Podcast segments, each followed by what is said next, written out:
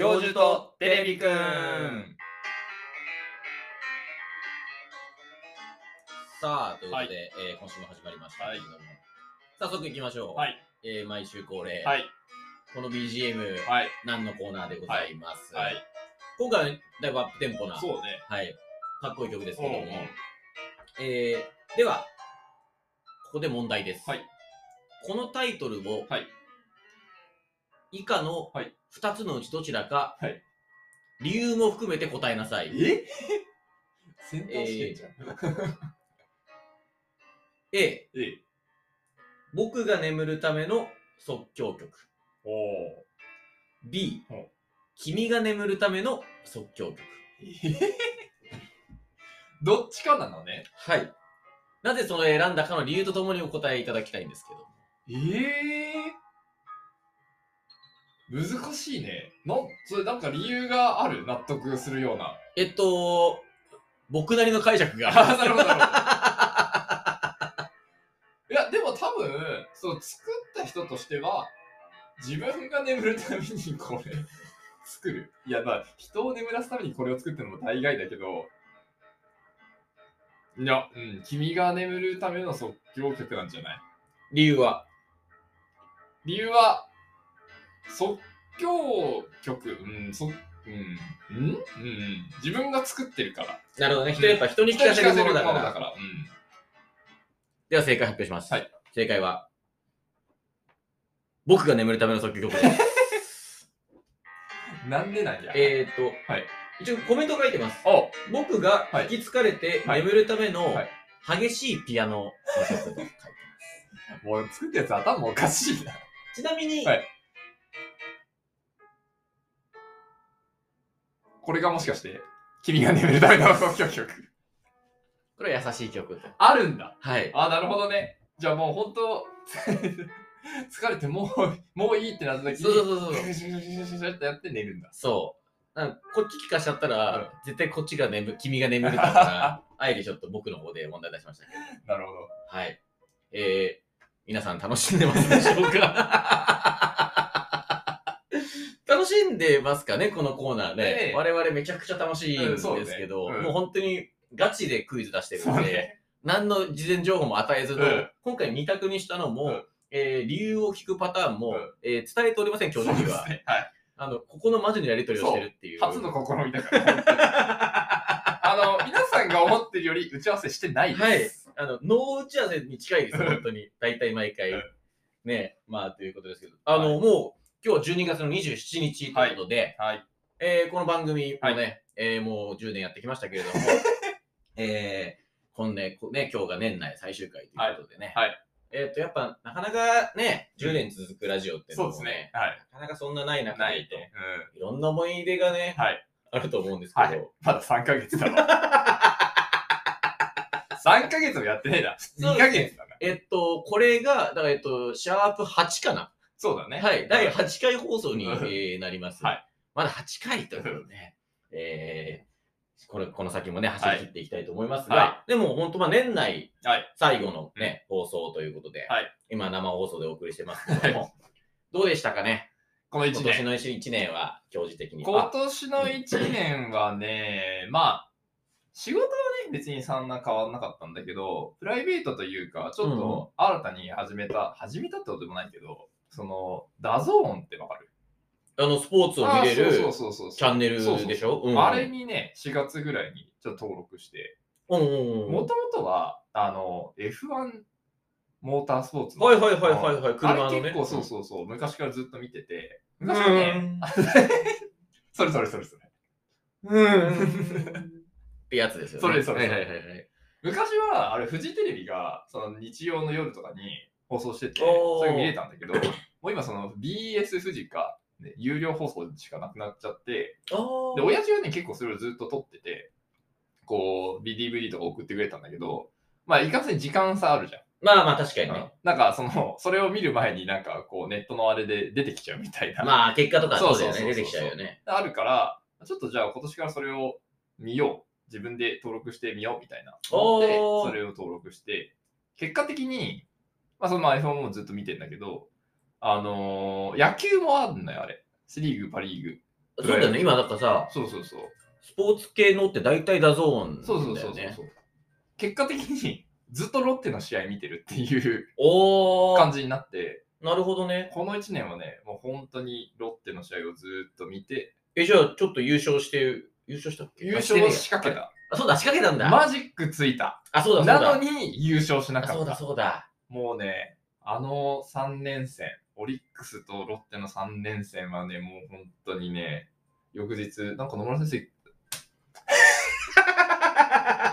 別に いいんですよ。別に勝手に自爆していくには構わないんですよ。これは5週なの？ 5週だね。5週だね。一応ね。5週だね。翌日授業で生徒に、なんか元気ないですけどどうしたんですかみたいな言われるぐらい、ちょっと答えた。じゃあ教授は、まあ野球部だったじゃん、もう。そうだね。ロッテファンなんだ。そう。ロッテファン。それはやっぱ実家が千葉っていうのもあって。もあるし、なんつっても僕が小学生の時に、その日本記録の18連敗みたいな。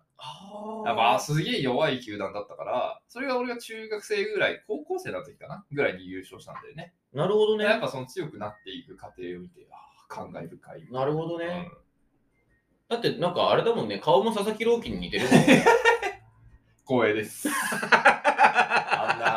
あんな令和の怪物と似てるなんて、体型的にはね、多少あれが。確かにね、背も高くてね。まあでも佐々木朗希とかあれだと190ぐらいあったのか、きっとな。そうだね。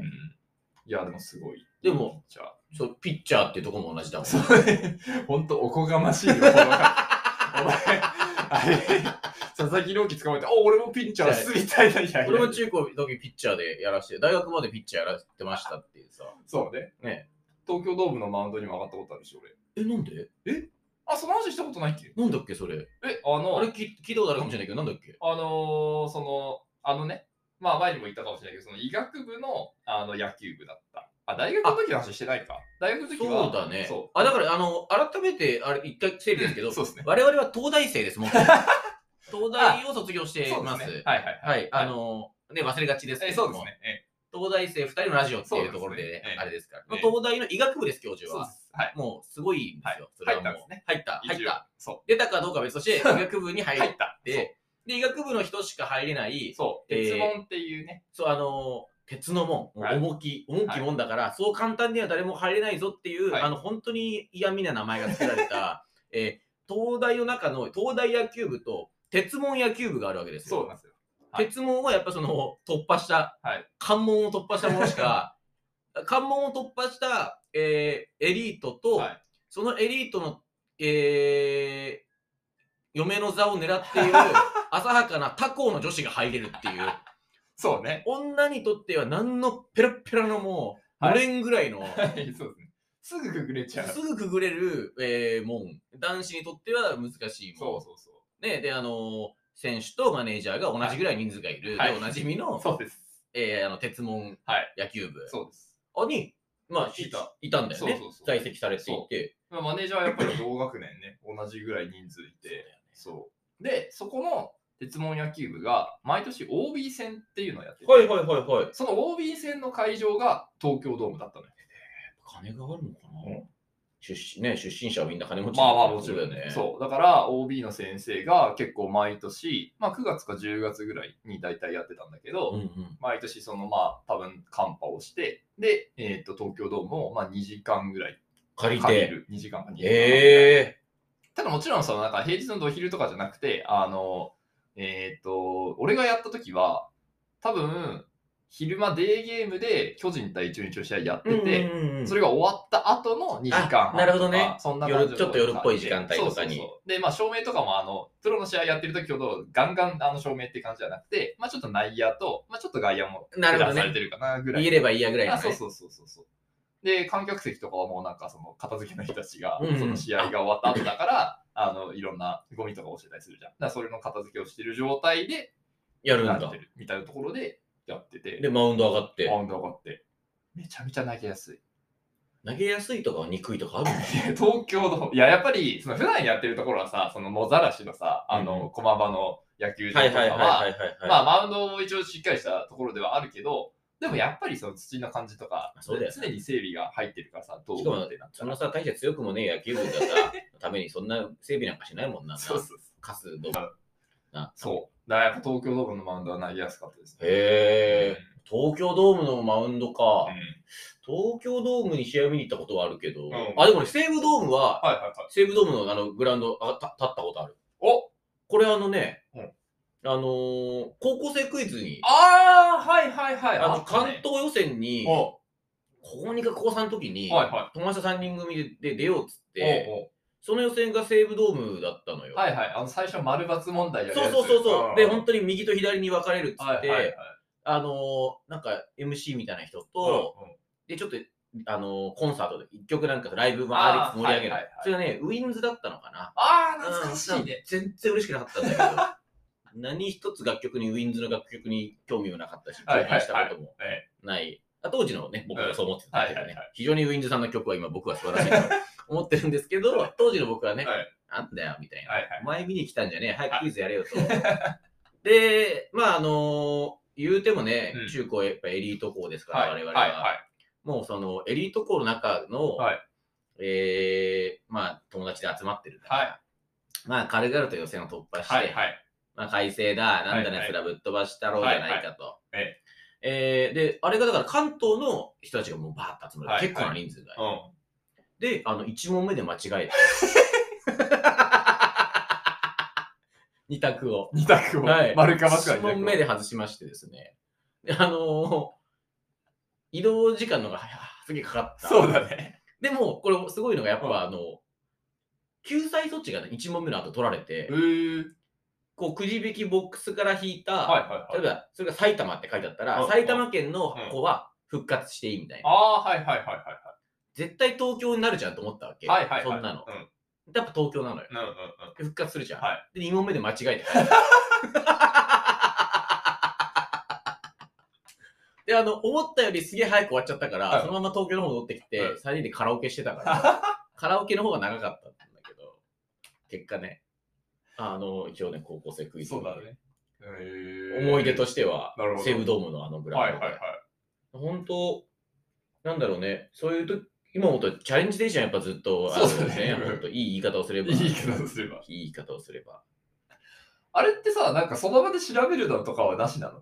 なしなし、さすがに携帯とかはあれなんじゃないかな。ああ、だできたら俺絶対そういうのするタイプだから、ね。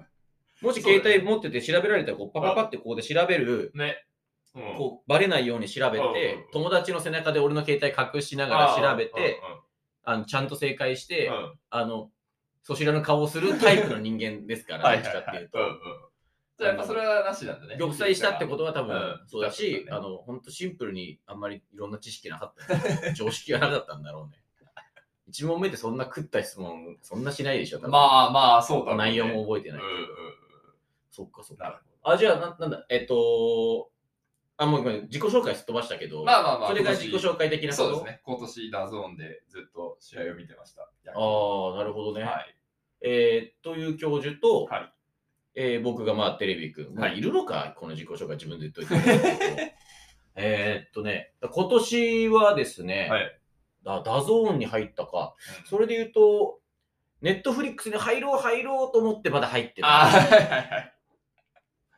あれさ、俺も入ってないのよ。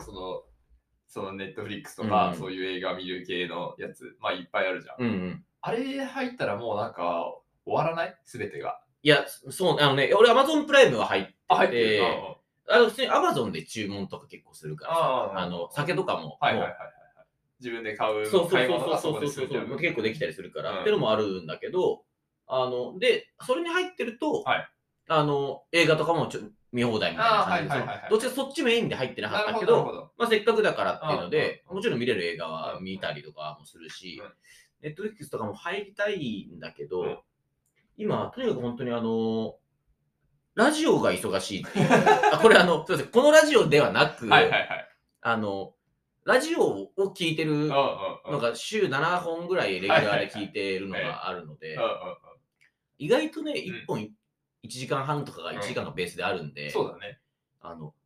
連ドラとかも、はいはいはい、もう今年まともに1本も見てない。まあもちろんそのバラエティとか好きなものを先に見ちゃうからってあるんだけど、なんか今、最愛がすごい面白いとか言ってるんですけど、はいはいはい、本当はやっぱりイカゲームとか見てさ、ここでイカゲームがね、どうだこうだとか、タイムリーな話をするラジオにしたいんだけど、全然見てないから。ただまあ、ネットフリックスはちょっと、今回、浅草キッドね、劇団一人があって、あれはちょっと見たいから、さすがにちょっと入るかなっていう。そう、街中になんか広告出てるよね。まあね、サブスクね。うん。サブスク、俺でもまずサブスクはさ、いいと思うんだけどさ、この前ファスティングみたいのしたのよ。ファスティングって知ってる？なんか要は断食みたいなやつ。で、徐々になんか1週間かけてのファスティングで、なんか、まあ、一番メインの日は本当にスムージーしか飲まないみたいな。で、その前後でちょっとずつその食事の量を減らしていって、で、全く何も食わなかった日の翌日は、スープとおかゆだけみたいな。それもなんか、なんかグリーンブラってなんかサラダ屋さんが作ってるやつを嫁がなんかこう、一回買ってみた。で、じゃあ一緒にちょっとやってみるかっつって、2人で1週間。ただまあ、俺それで飲み会入っちゃったから、結局。1回、2回飲み会挟んじゃってるから、ただ普通に1日食わない日があっただけみたいな。一日なんか水しか飲んでないみたいな日があっただけの人になってて、その多分店側が提供してる効果は何も得られてないんだけど、それがどうやらなんかしょっちゅう届くのよ、そのセットが。で、奥さんにしょっちゅう届くでって言ったら、あれサブスクだからっつって。溜まってってんのよ。もうやめちまえよ、一回サブスク、その途中で多分毎月1回とか来るんじゃない？ああ、なるほど、なるほど。1週間やんなきゃいけないやつだから、まあ、月1分とか来るんだけど、そんな毎月やってないから、もう、しかも、2回、俺と奥さんで使った時に2個分使ってるのに、まだ3つぐらい余ってるわけ。もう、だから勝手に来る方式のやつ、もう1回やめなよって言いたいんだけど、俺は俺で袋麺のサブスクみたいなの入っちゃって、毎月袋ラーメンみたいなのが届くところの、それやめたいんだけど、うっかり年間パック入ったやつを、この前更新されちゃったから、あと1年、2ヶ月に1回2個届くんだけど、あと1年来ちゃうのよ。なるほど、なるほど。それやってる間に、またその解約のさ、発生されたみたいな。それと、あと本当にもう半年1年行ってないジムね。早くジムやめないと。もう毎月何千円のお金が本当に何やってるから。あるね。そのサブスクのうまいところだね。そう。それね。やっぱそういうのがズボラなタイプの人ってあんま何でもかんでも入っちゃうと、入るのは簡単だけど抜けらんないんだよね。そう。だから本当、シャブと同じだと思う。失礼よ。失礼だ。もう、あらゆる業界に喧嘩売ってる。まあでもそういう戦略を練ってるっていう点では、まあそうね。それ、ファスティングのやつはさ、それは何？やる人は月に1回、まあ、その1週間ぐらいっていうのを毎月毎月やってるってことだから、まあ、そういう、だから逆にサブスクにして、毎月届くから、一生懸命月1ぐらい頑張ってやろうかなっていう、多分それで、まあ、痩せるとかっていうよりは、体調を整える、胃に負担をかけない、別に、全く食べちゃいけないわけじゃない、当日メインの日以外はとかって感じなんだけど、なるべく胃に負担のかからない食べ物にしましょうみたいな。だからあんまり刺激物とかを逆にやめていくみたいな。それでまあ来るからやろうっていう多分頑張る人もいるじゃない。それをまあ頑張れないタイプもいる。なるほどね。だからそれサブスクで言うと今年初めてのファスティングしたって俺は言えない。酒飲んでるからもうただ一日断食しただけのように。いや、なんならちょっとあれだよね。飲み会行ってちょっと今日二日酔いで気持ちいいから何も食わってねみたいな。それもあるしね。あと、なんか食生活ももうぐっちゃぐちゃで夜の仕事って言ったりだけど、遅い仕事とかしてるったりするから、結局一日何も食わずに、夜中家帰ってきて、つまみと酒で一食一日みたいな。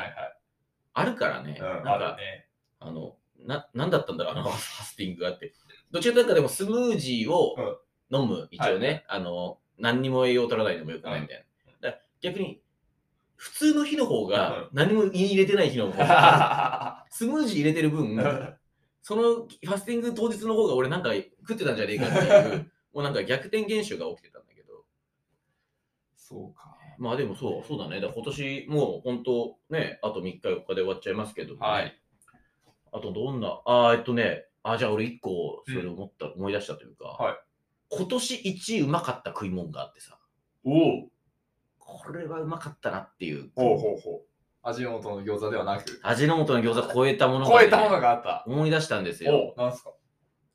八戸でね。青森の。はいはい。ホタテを食ったんですよ。いわゆるなんか仕事で行ったんだけど、もう正直2時半ぐらいに仕事終わって、昼のその日ね。はい、でもうスタッフというか仕事仲間4人で、そしたらなんかいわゆる発色センターっていう、いわゆる、市場というか魚とか普通にこう売ってるような、そこにの中に網焼きができる、そのお酒も入るし網焼きができるよっていう、まあちょっとコロナも落ち着いてたタイミングだったから、その地方集中行けた時だったので、そこで、すぐ横のその魚屋さんで買ったお魚とか、そのホタテとか買って網で焼けます、で受付でバターがね、1個50円で売ってたんですよ。で、じゃあホタテにだったらバターで食うかっつって、贅沢に4個買ったのよ。1個50円のやつ、いわゆるホテルバターってあるじゃない。包まれてるちょっといいサイズのあれが1個50円だったから、ホタテを使ってきて、ホタテ自体は1個で300円ぐらい、別に高いけどまあでっかくて、でそれに50円のバターを1人1個乗っけちゃおうぜっつって、網ででちょっと醤油垂らして、これはもうすごかったね。わかった。海を食べた感じで、そこでこう飛び出たその同僚の名言があって、これもうバターと言っても過言ではない。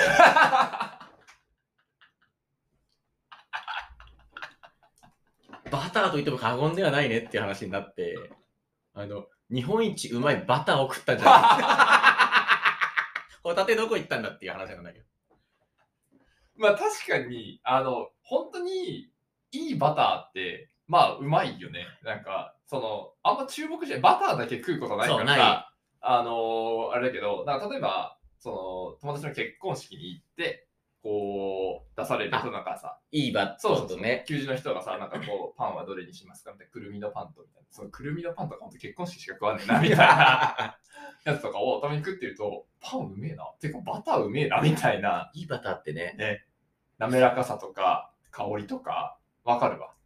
それさ、ホタテをさ、もうバッて食った後にさ、ホタテの汁というかさ、醤油とさ、溶けたバターが溶け込んだ汁が最後にあるじゃない。あれももうほぼバターなのよ。バターをホタテが引き出してるの。150円のバター。そう。50円のバターがね、一番うまかったなっていう。やっぱそれは名言も飛び出すなっていう。だから本当に教えてください、あなたのバターの話。これあれもうなんか毎回一個一個調味料にしようって言われて。あ、そっか。先週はね、ソースの話をしちゃいましたけども。そうね。いや、俺はうまかったね。衝撃。今年一衝撃だった話。バターね。俺一時期、あれいつ頃かな、一人暮らし始めてからかな、なんかご飯を食べるときにバターと海苔の佃煮で食ってたことがあって。バター海苔の佃煮ってさ、和じゃん。和バターはさ、洋じゃん。洋それはさ、やめてくれよお前。いつかええよほんと。いや、これね、いや、結構美味しかった記憶があるんで。どうやって思いつくんだろうね。もう秋元康のやり方でしょ。もう準レギュラーだね。秋元康がね、確かに秋元康とアスカが準レギュラーの番組ですけれどもね。まあ、それ、なんでだろうね。まあ、多分、冷蔵庫開けて何もなかったんだろうね。バターがあって、ご飯ですよがあったんだね、きっと。ああ、なるほどね。ご飯ですよは、ご飯じゃないんですよ。そうね。お母さんが呼んでるんだね。そう。ご飯ですよっていうことだよね。そうご飯ですよね。あれがあればまあなんか生きていけるなっていう感じがあるよね。なるほどね。白米ね。そっかそっか。まあそうね。まあでもね、本当もう年末ですから。はい。クリスマスはどうやって過ごしました？クリスマスですか？うん。いやもう普通にそれはもう仕事をしてたんじゃないですかね。あ、そう。で、あれか、家帰って、一人で七面鳥丸焼き食ったんですよ。めちゃめちゃクリスマスに忠実な人もうケンタッキーとかでもなく、ちゃんと七面鳥を、ね、うん、流通してんの日本で七面鳥ってわかんないよ。まあ、クリスマスぐらいはあんじゃないんですよ。あるところある、うん、教会とかでね、してるかもしれないね。それかあれでしょ。でもまだ七面鳥はまだまだ早い。やっぱりチキンライスでいいやつでチキンライス食ってるでしょ。牧原紀之なのよ。それもどっちかってでも浜田雅俊じゃないもんね。浜ちゃんのね、チキンライスでいいや。チキンライスでいいやっていうね。あれでやっぱチキンライスでいいやって最初歌ってんのに、うん、一番最後、うん、チキンライスがいいやになるんだよね。うん、はいはい。やっぱそこを本当女性は言いますからね。繊細だ。うん。本当女子一つで。そう、本当怒る。何々でいいよじゃなくて、何々がいいよにしないと、すごい怒るから。うん、はいはい、女性っていうのは。それはもう、これまでも多々。はい。様々な。一人じゃないですかね。別に歴代のというか昔付き合ったとか関係なく、多分普通友達とかで、女の子ってなんかもうでとかがとか、すんごい固執する。そんな話がしたかったわけじゃないんだけど、やっぱね、素敵なね。これ、掘ったら出てくるな、多分。いろんなエピソードが。これ、5回分ぐらいあるだろう、お前、そのエピソード。その全部言えるのかどうか知らないけど。いくらでも、逆に言えばいくらでもある。ああ、なるほど。そう。やっぱね、まあやめとくから。これ話し始めると出ちゃうからね。そうね。ちょっと、いや、話してもいいんだけど、ちょっともう時間もね、あんまなくなってきちゃったから、本当はもっと時間があれば、もう全然話せたんだけど、ね、やっぱ時間とかも、守んなきゃいけない。どんだけ時間の話するの？そうね、クリスマス楽しかったわ、でも今年。お、何したんですか？あ、もう本当料理を。ああ、はいはいはいはい。こう、まあ、せっかくの日だから、自分でしようかな。はいはいはい。魚のアラをね、こう買ってきて、煮込んでね。はいはいはい。どっちかと正月にやるじゃないですか。なんでクリスマスにアラ汁作ってるの？そうですね、確かにね。魚のあら汁で、あれした、フォンデュした。よく人のご飯ですよとバターに文句言えたな、それ。あら汁フォンデュってな、新ただね。魚のあら汁に、ソーセージとか、ブロッコリーとかをこう。和と洋じゃねえか。つけてね、俺ソーセージとブロッコリーってカタカナで思いついていただけだ。いや、チーズフォンデュとかではするじゃない。ああ、まあまあ。そうそう、今チーズフォンデュをベースにちょっと魚のあら汁だったバージョンをこう想定してやってますけど、ね。全然まとまりついてこない。いやでも本当ね、M−1 もオズワルドもね、無事優勝してくれたし、今年はもうハッピーな1年だったということで、未来予言ラジオという、体でやってますけれどもね。今日は。12日です。はい、12月の12日だったので、15日後の、生放送を今こちらで、時空を超えてお届けしていると。はい。ね。さっき言ったあれで言うとね、F1 が今日最終戦なんですよ。F1 の方はですね、今、ホンダが最終年でして、で、今、ホンダとメルセデスの、ドライバーズチャンピオンシップみたいなのがね、同点なんですよ、最終戦で。じゃあめちゃくちゃ熱いじゃないですか。そう。ホンダがね、無事優勝してるといいなって僕は思っています。なるほどね。それはもうこの後本当はわかるけど、そうラジオを聴いてる人にとっては、まあもう結果が知れたこと。ただまあ、一個だけ、本当にこのリスナー誰も興味ないと思う。そのホンダかメルセデスかの話は。だから調べる人もいないと思うので。そうかもね。はい。ということで、次回はですね、もう、年始ということで、新年一発スペシャル、こちらも生放送で、お送りする予定です。今、現時点で中身全然決まってないんですが、一つ次回予告を初めてやろうかなと。何でしょう。次回、新年一発目、明けましておめでとうスペシャル、あの教授のあのディズニーランドの話があるよー。絶対やりたくない。